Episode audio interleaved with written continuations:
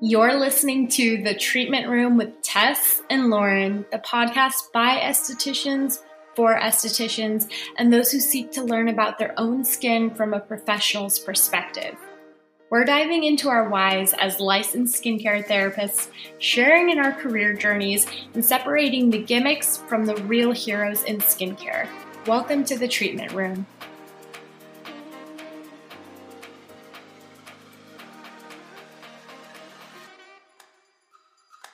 Hi, everybody. Welcome back to the treatment room with Tess and Lauren. Um, we are here today. We are back with Michelle, who's the founder of Concepts Institute and advanced aesthetics teacher. Today, we're going to dive into chemical peels and we're going to talk about pretty much everything you would want to know about chemical peels. Um, but first, we're going to start off with a little Q and A. So, um, first of all, we're super excited to have you back, Michelle. So, thanks so much for chatting with us. Yes, definitely. Happy to be here. I know you guys really loved our last episode, Michelle. We got some great feedback. Everyone was so excited. And oh, everybody, wonderful. yeah, we had some people submit questions through Instagram. So we gathered those and we thought it'd just be a fun way to kick off the podcast answering some questions from listeners. So I'll just dive into into those if everyone's ready. The first one is Tips for rosacea prone skin. Okay, and so um, as far as tips, just in just in general, or in relation to the chemical peels, which we probably don't want to use much of if if an individual does have acne rosacea, but anything in specific? Yeah, I think, you know, this has been kind of like a common theme, people with rosacea. I think just like basic care, wondering, you know, things they shouldn't do or things they can do to improve their skin. Okay. Okay, perfect. Yes, so um, to start out with acne rosacea, it's called acne rosacea or acne rosy or acne redness, which is uh, the word rosacea. Um, is is idiopathic, meaning that most, uh, well, everybody really doesn't really know where, you know, what causes it? What's the cause of rosacea? And when they say it's idiopathic, it just means they really don't know. There's been a lot of um, uh, speculation and a lot of hypothesis, but nobody truly knows. It was uh, thought, you know, it may be the Demodex mite that causes rosacea and causes the capillaries to become inflamed. But uh, what uh, scientists realize is that we all have some level of Demodex mites in our skin. If you want to look it up on the online and Google it, the little the little mite doesn't look too um, too uh, friendly, but it does. it, it, exists in our skin, and it, and it and it consumes some of the the uh, dead skin cells, and it's just sort of a, a natural commensal in the skin.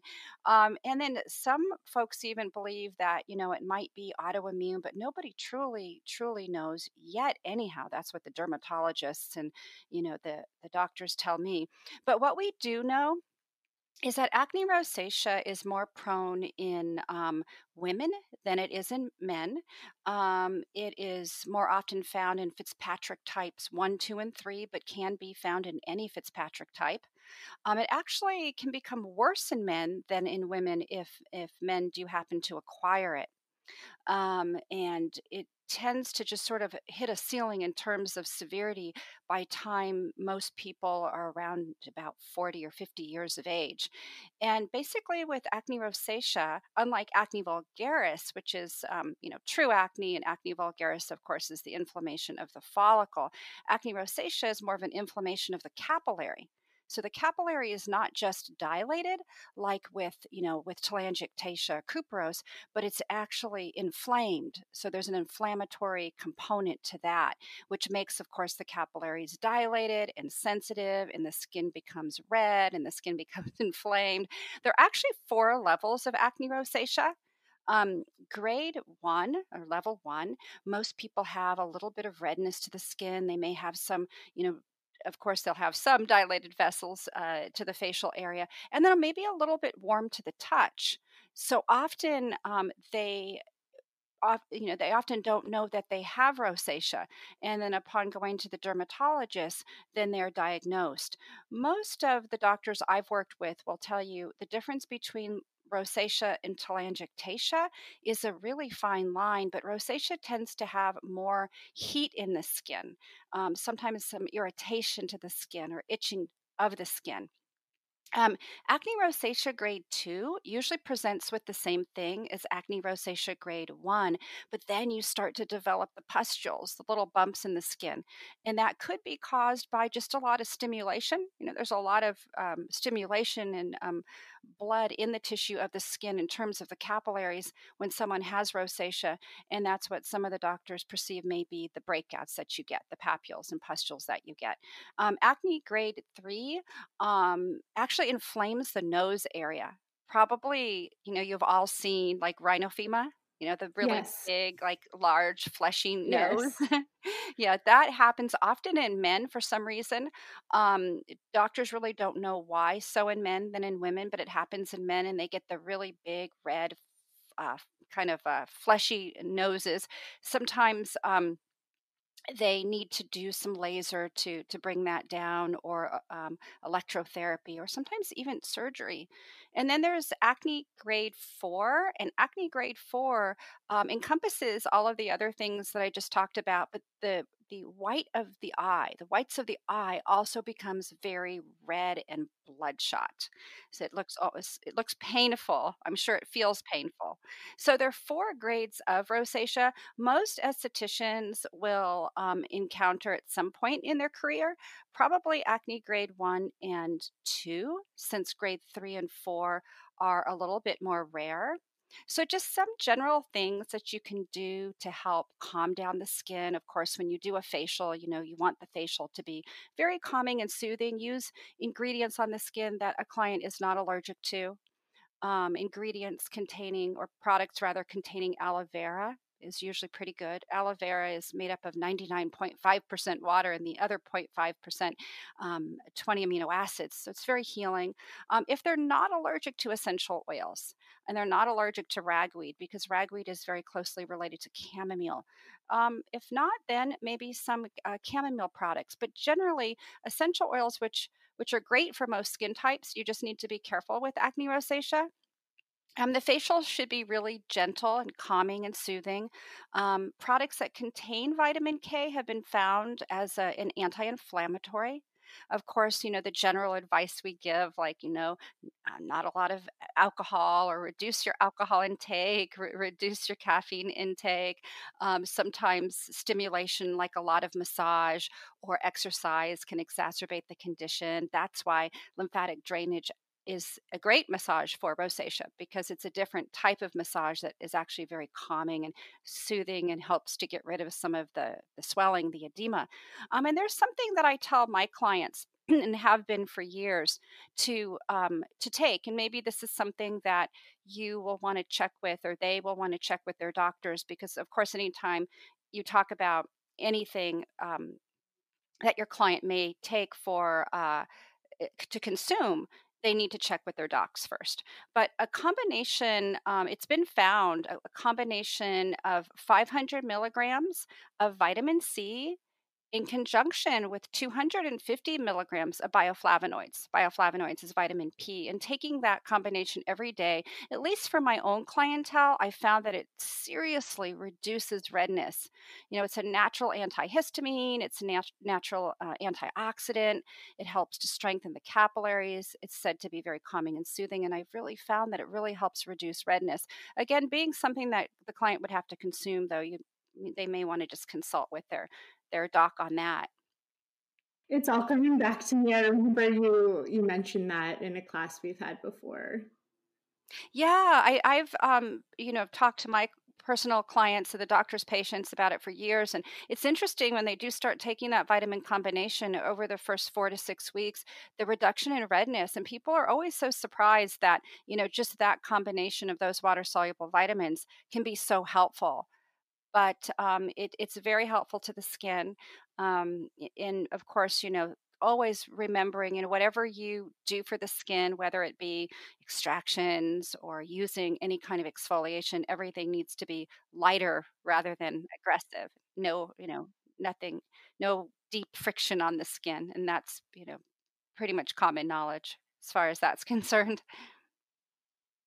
Overall, you're saying don't overdo it. Keep it pretty simple. Keep it calming. exactly. And because it is a condition that is treatable, a lot of the doctors will use Metrogel. It's a condition that's treatable, but not really curable at this point in time. We kind of just have to keep it under, you know, keep it uh, in control by offering the clients and doing very soothing treatments. Um, sometimes I have the question people will ask me, well, what about applying ice? Now, applying ice will contract the capillary for a short period of time, but the inflammation in the capillary is there. So, you know, once the, the ice is off the face, you know, within usually a, a few minutes to an hour, that redness comes back again.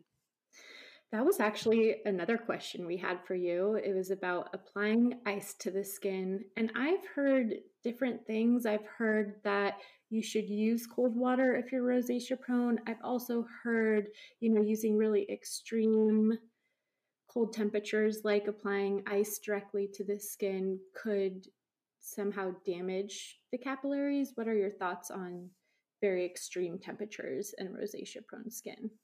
Well, the capillaries, the blood vessels and capillaries alike, all contain um, uh, small muscles in them. So, if you do create a lot of stress on that muscle, the muscle can become, um, you know, inelastic. And then of course the the rosacea is going to look more severe. So i think maybe some cool compresses after a rosacea treatment would be fine um, when i do a rosacea treatment the water is always lukewarm rather than you know really hot or or really cold it's it's lukewarm. Sometimes i'll use a cool roller afterwards just to kind of cool them down and make them feel better. Of course the reduction in redness um, you know there is a reduction in redness temporarily. So that you know that's uh, something that you can add to the regime but as far as utilizing ice on the skin and it permanently you know shrinking down capillaries that i've, I've never found to be the case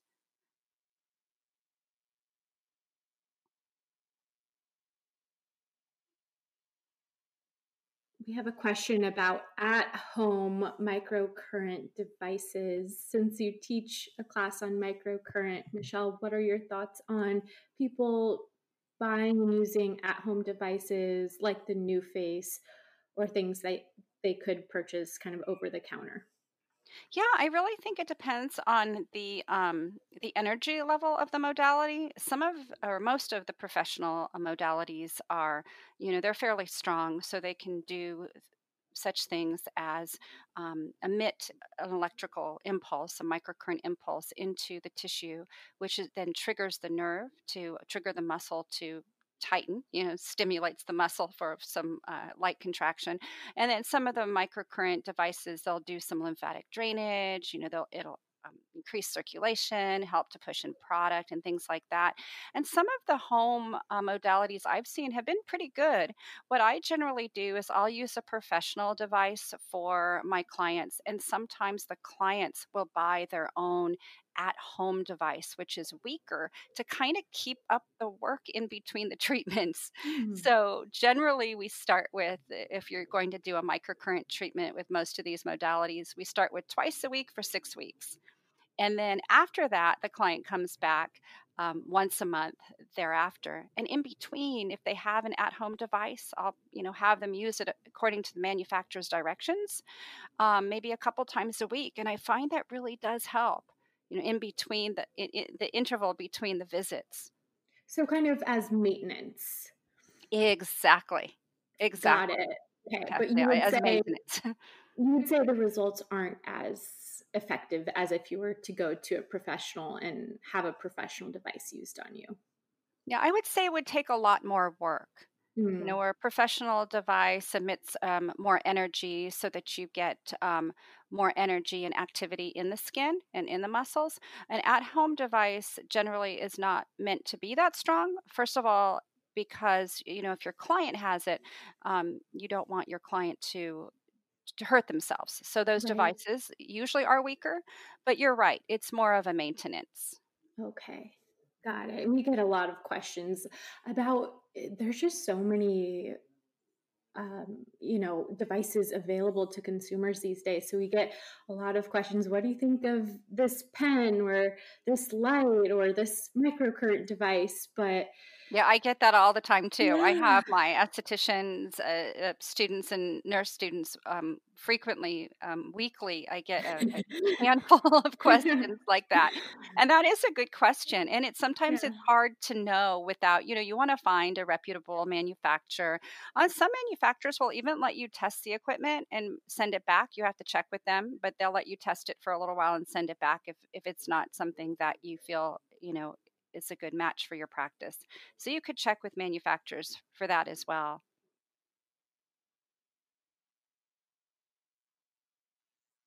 So I think our last question for our little Q and A section: um, What would you say would be the best kind of at-home way of um, treating post acne marks? So like little red marks.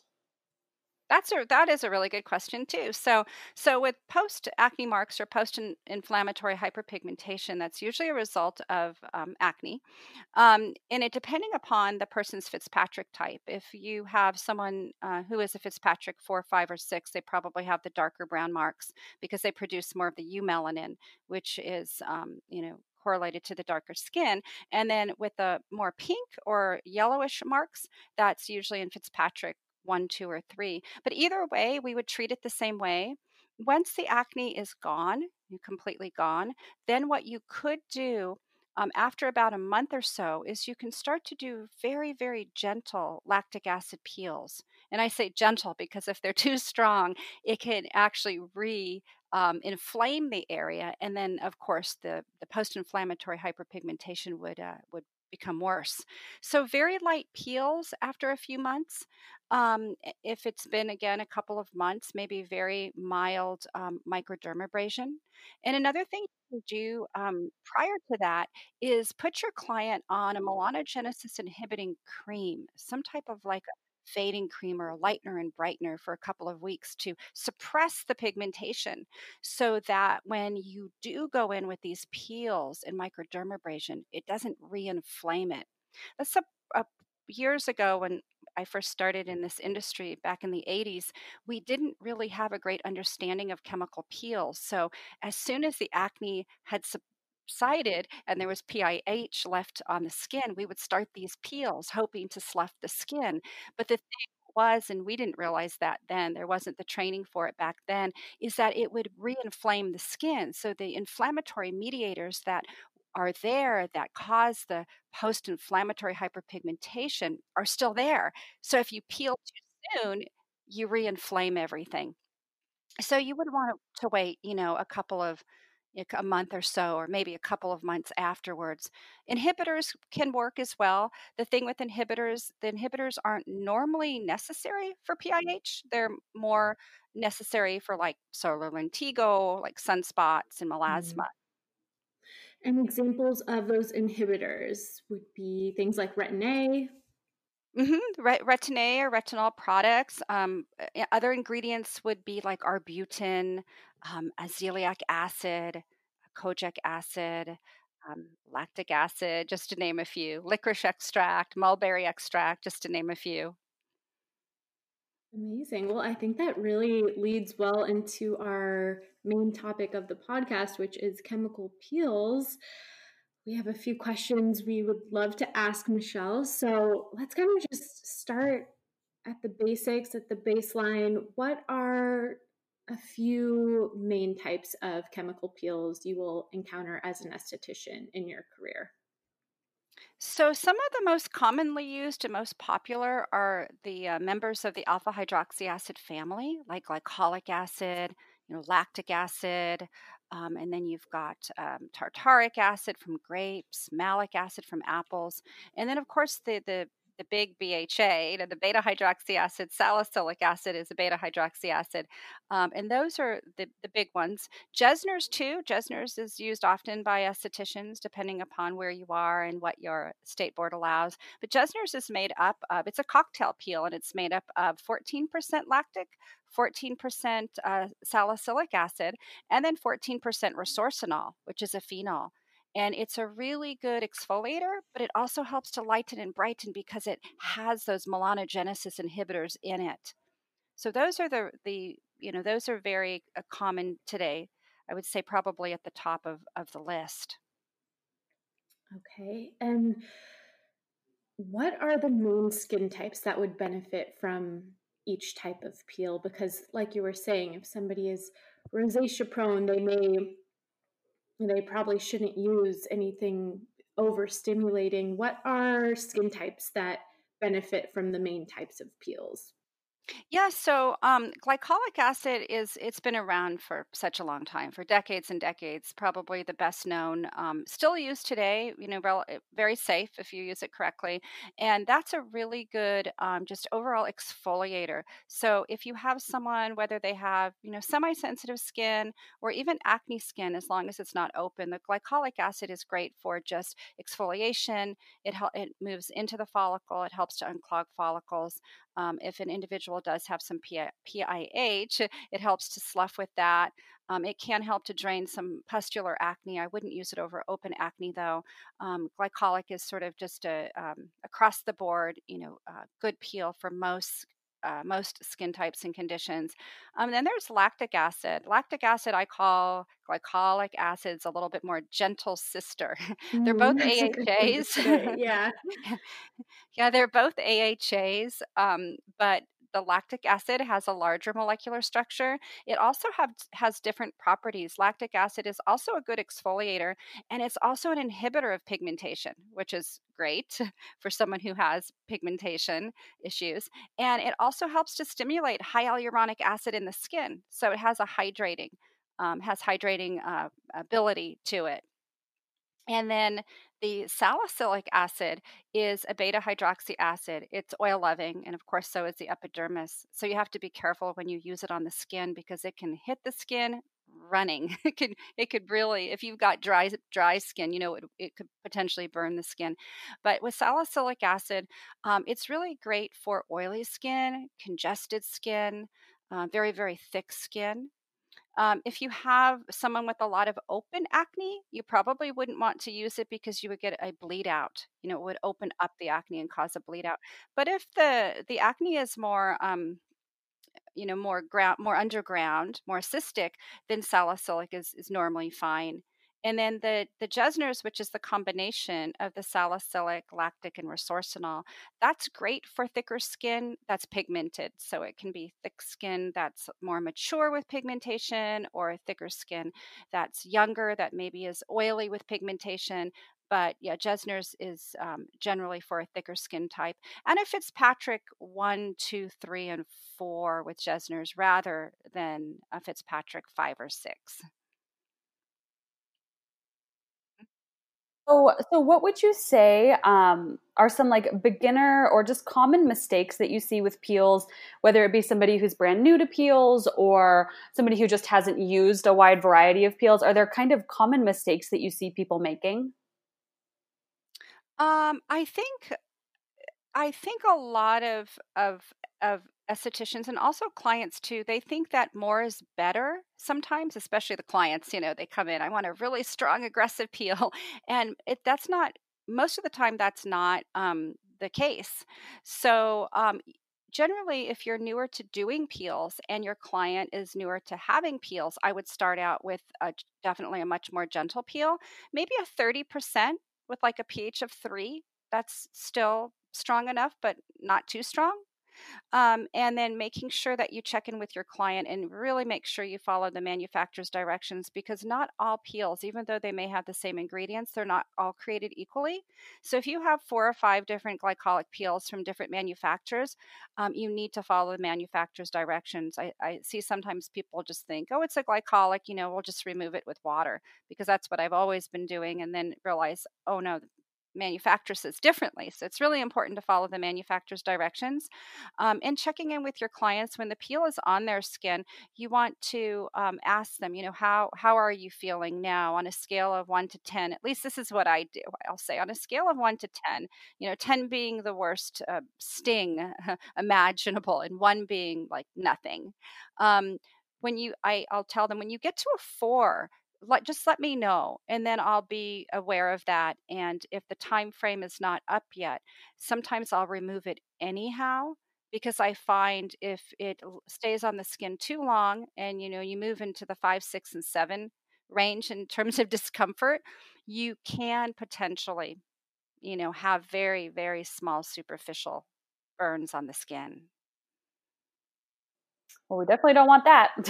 yeah, that's never the goal. I mean, it could uh, potentially happen, and hopefully, if it does, it's just very, very superficial and, you know, crusts over and goes away in a couple days. But that's never the goal, especially for, for estheticians. We don't want, you know, to to burn the skin at all. Michelle, I have a question because I've seen peels used both before extractions and after extractions. And so I know kind of both practices are common. Do you have an opinion on what you think is more effective or a better way to go about peels in the treatment room? I think if you have a lot of extractions where the sebum is really hard to remove, then probably the best thing to do is go with an enzyme and steam instead, because an enzyme also makes a really good natural disincrustation, which softens up sebum. But let's just say someone has just some minor blackheads, maybe two or three you know just a few that you can take out pretty easily um, you what i would do is um, i would do the extractions probably I, I do on both sides here so i have to think here. If it's if it's a stronger peel um probably afterwards but if it's a weaker peel before. Yeah um but again most of my my personally when i do extractions um, i will use a steam with enzyme instead to really you know, prep the skin, soften the skin. But if they're just a couple, it, it really doesn't matter so much if they're just a couple, three or four blackheads or so. That's one of the one of the territories that when you are kind of getting out of school, you don't learn.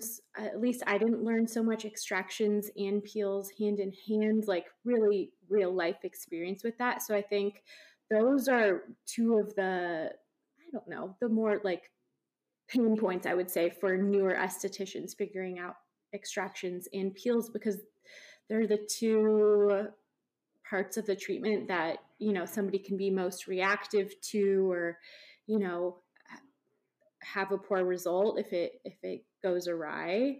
Um, exactly. Yeah, yeah so i think getting comfortable with those two hand in hand is a big um, pain point for us to do. And just kind of as a, a, rule of thumb too, if you look at your client's skin and they've got you look down and you think, wow, there are a lot of blackheads to remove here, um, then maybe today is just a day that we focus on the extractions. And so then I, uh, for me, I would do the enzyme and then the steam, and then if necessary, too, make a little disincrustation solution, um, which you can use like uh, one ounce of distilled water, put in just a little teaspoon of baking soda, shake it up, and apply that to a cotton round or cotton ball, and then apply that to the skin for a few minutes. And that's a really good way to make a disincrustation solution, which helps to soften up the sebum, and then do the extractions. And then, of course, afterwards, bring on a toner and reestablish pH.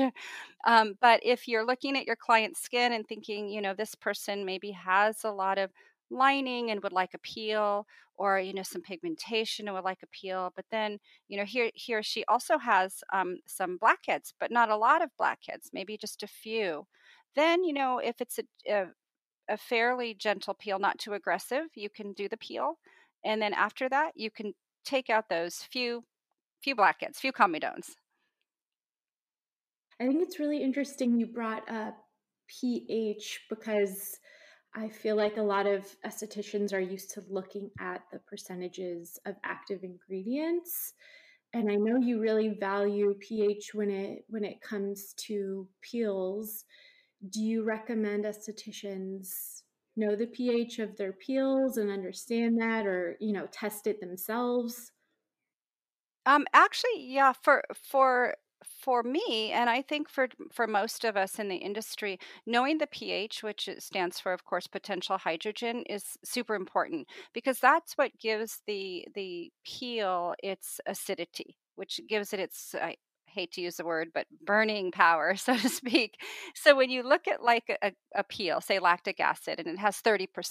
So what you want to think about is okay, so 30% of this is the lactic acid. So what does lactic acid do? Well, it's also, besides exfoliating, it brightens, you know, it can help hydrate the skin. So 30% of this product is is that. And then the rest are other things like you know, buffers and soothing agents. But then you also have to look at pH. Think, okay, well, this lactic acid is 30%, but it also has a pH of, and let's just pretend um, a pH of three. A pH of three is fairly acidic. It's not extremely acidic, but it is fairly acidic. So you're going to get a pretty good exfoliation with that. Whereas if you were to use a pH of two, you know you would get a, a deeper exfoliation with that. So if you if you test your client's skin before you do a chemical peel you get a ph uh, pencil you can buy one on amazon or, or anywhere get a ph pencil and test your test your client's skin and it comes with a chart and you can figure out what the ph is. And let's say it tells you the ph of your client today is um, a five and then you're using um, a peel that's a pH of three. You would have to, to realize that that's actually 100 times stronger than your client's natural pH because every point away, it's 10 times stronger. So if that makes sense, if if I'm a 5 and I'm using a pH of 4, that chemical peel would be 10 times stronger. Again, if I'm a, uh, if I'm naturally a pH of 5 and I'm using a peel that is a um, three that's a hundred times stronger two that's a thousand times stronger. So it you know exponentially um, it becomes much much stronger the closer to zero that you that you get. So it's fairly safe to use about a ph of, of three for most people and um, a, like a 30% that's really interesting. It makes me I feel like if you if you know the client's pH from the beginning, it could probably point to other indicators about their skin, perhaps like if the barrier is compromised or if they're using products that are very alkaline or you know too acidic for them. I wonder if that would be just helpful to know.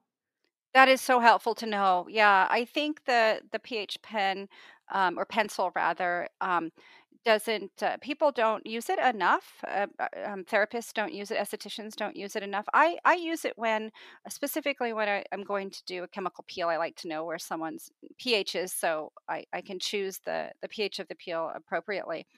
Um, but even just you know if if someone comes in a, a um, client comes in and they've got say an oily center with a dry flaky surface and you're thinking something's going on here. You know this isn't this isn't doesn't look right um, and you question them and maybe they're using a lot of soap and water on their skin if they're a new client and, they haven't been in before um, and you test the skin. If they've recently used soap and water on the skin their skin may be a little on the alkaline side. It does take about a half an hour to an hour or so for the natural ph to come back. So if you are using soap and water on, on your skin uh, you know after an hour or so it will reestablish um, a nice natural um, mild acidic uh, pH. But yeah, I I agree. Test to uh, it's it is important to have that barrier. You know, the pH, which is made up of uh, the acid mantle, which is made up of sweat and oil and dead skin cells. You know, you want that to be stable so that you have healthy skin. You know that your skin can fight off uh, pathogens and it can uh, protect itself, and uh, you know it's very lubricating and yeah that's important. Have you ever in your career like had any experience with a client where where you felt like something went awry with a peel or any kind of like horror story that that new estheticians could learn from? that's a good that's a good question. I think um, most of us who have been in the industry for for decades and decades, and I've been in the industry about 33, maybe almost 34 years. So we always hope, you know, it's our goal to always give the clients what they want in the best care. And our hope is never to burn a client with a peel.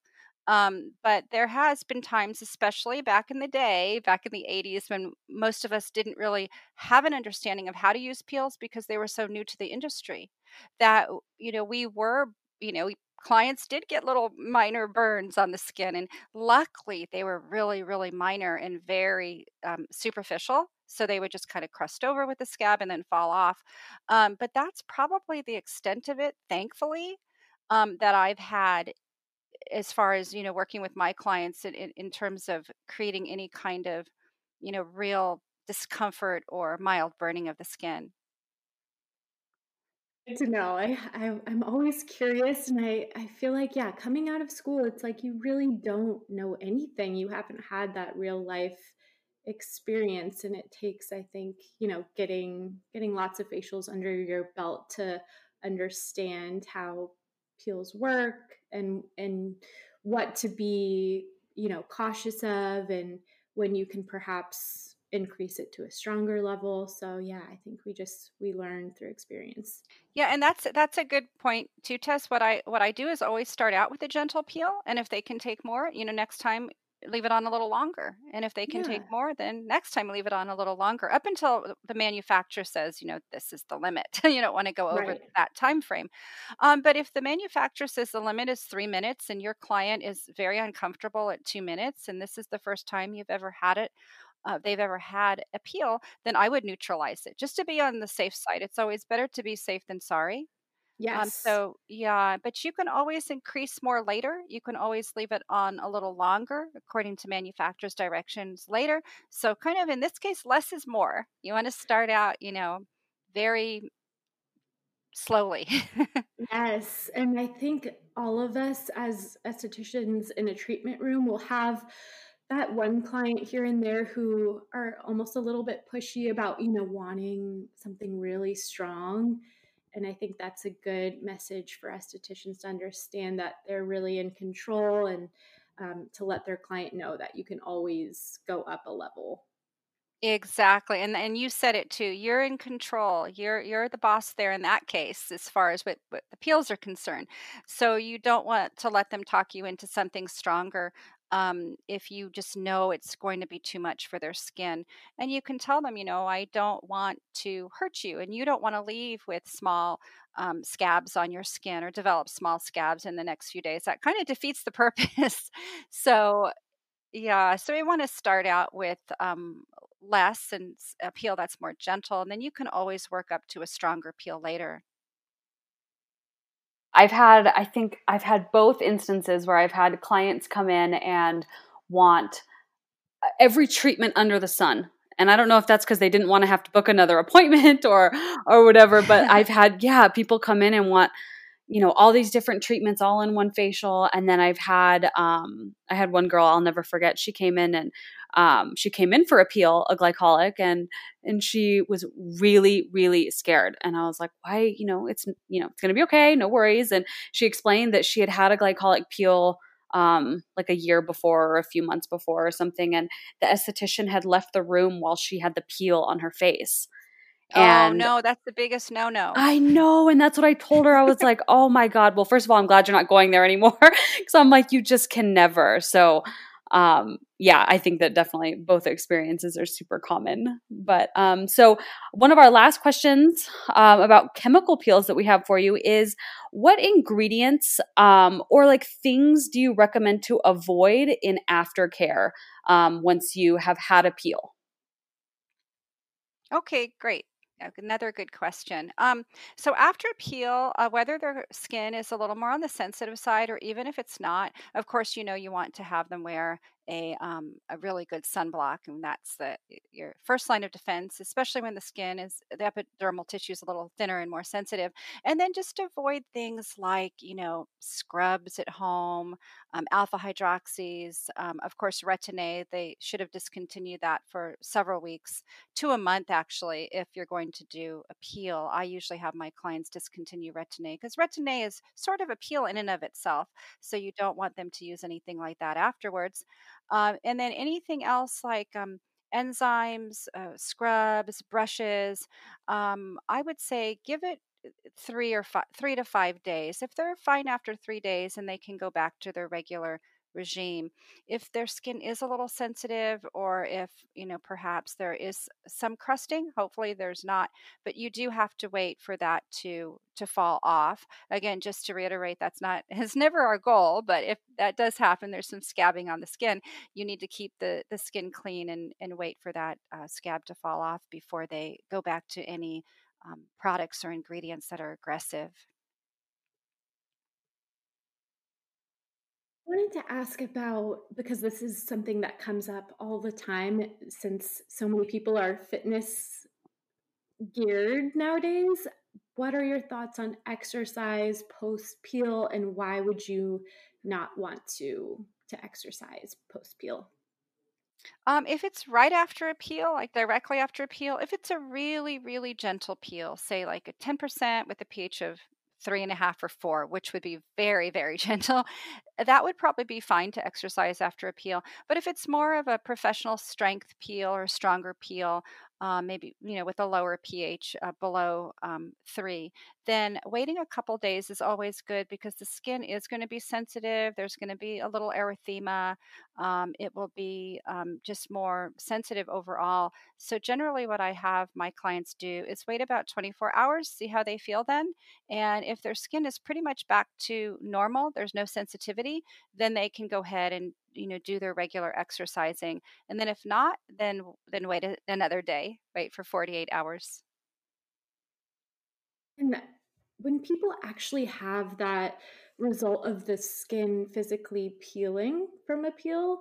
Mm-hmm. what is the difference between that kind of peel and a, an appeal where you don't have any actual physical peeling? Do you think one is more significant um, not necessarily. Like we have a peel called the TCA peel. A lot of the nurses use it, the trichloroacetic acid, and you use that on the skin, and it kind of evenly will break down the corneocyte cohesions that bind that that epidermis, you know, the stratum corneum together. So you get this sort of like peeling of a snake effect afterwards, especially if you've done many layers on the skin.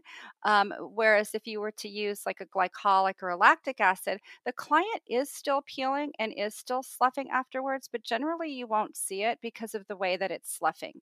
Um, but it's definitely sloughing. You've definitely um, you know sped up the cell renewal process so they're going to get that um, that exfoliation but you don't always have to see the sloughing for the skin actually you know to be doing it that makes sense and i think that's pretty common for a lot of like lactic and enzyme peels or even gentle glycolics exactly. Yeah. So most of the peels like lactic, glycolic, um, salicylic, and Jessner's. Um, some people you do see you can use the same peel on two different people, and you'll get some um, individuals. I had a client. I did a Jessner's peel for her, and she um, is a VP of a company and was up in front uh, giving um, a presentation wearing a black suit and she said my face was just falling off onto my clothing as I was mm-hmm. speaking these bits and pieces. She just happened to naturally be a slougher. And then uh, the same peel for someone else, you know, like myself, you don't see that sloughing on my skin just naturally. I it, I know it's happening, um, but I don't see it in the same way that I saw it with with her. So yeah, everyone is really individual, but with the TCA peels, the trichloroacetic acid, you do get that sort of peeling of a snake effect. And of course, when that's happening, you know, you want to tell the client if they have had a TCA peel, not to pull it, not just to speed it up, just let it naturally fall off, and it will usually within several days to a week.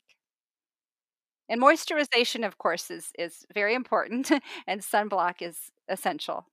Yes. So hydration and definitely protecting your skin from the sun since you can be more more sensitive and yeah, I think just really nourishing the skin, right, Michelle, and and being gentle, not a lot of exfoliation post peel.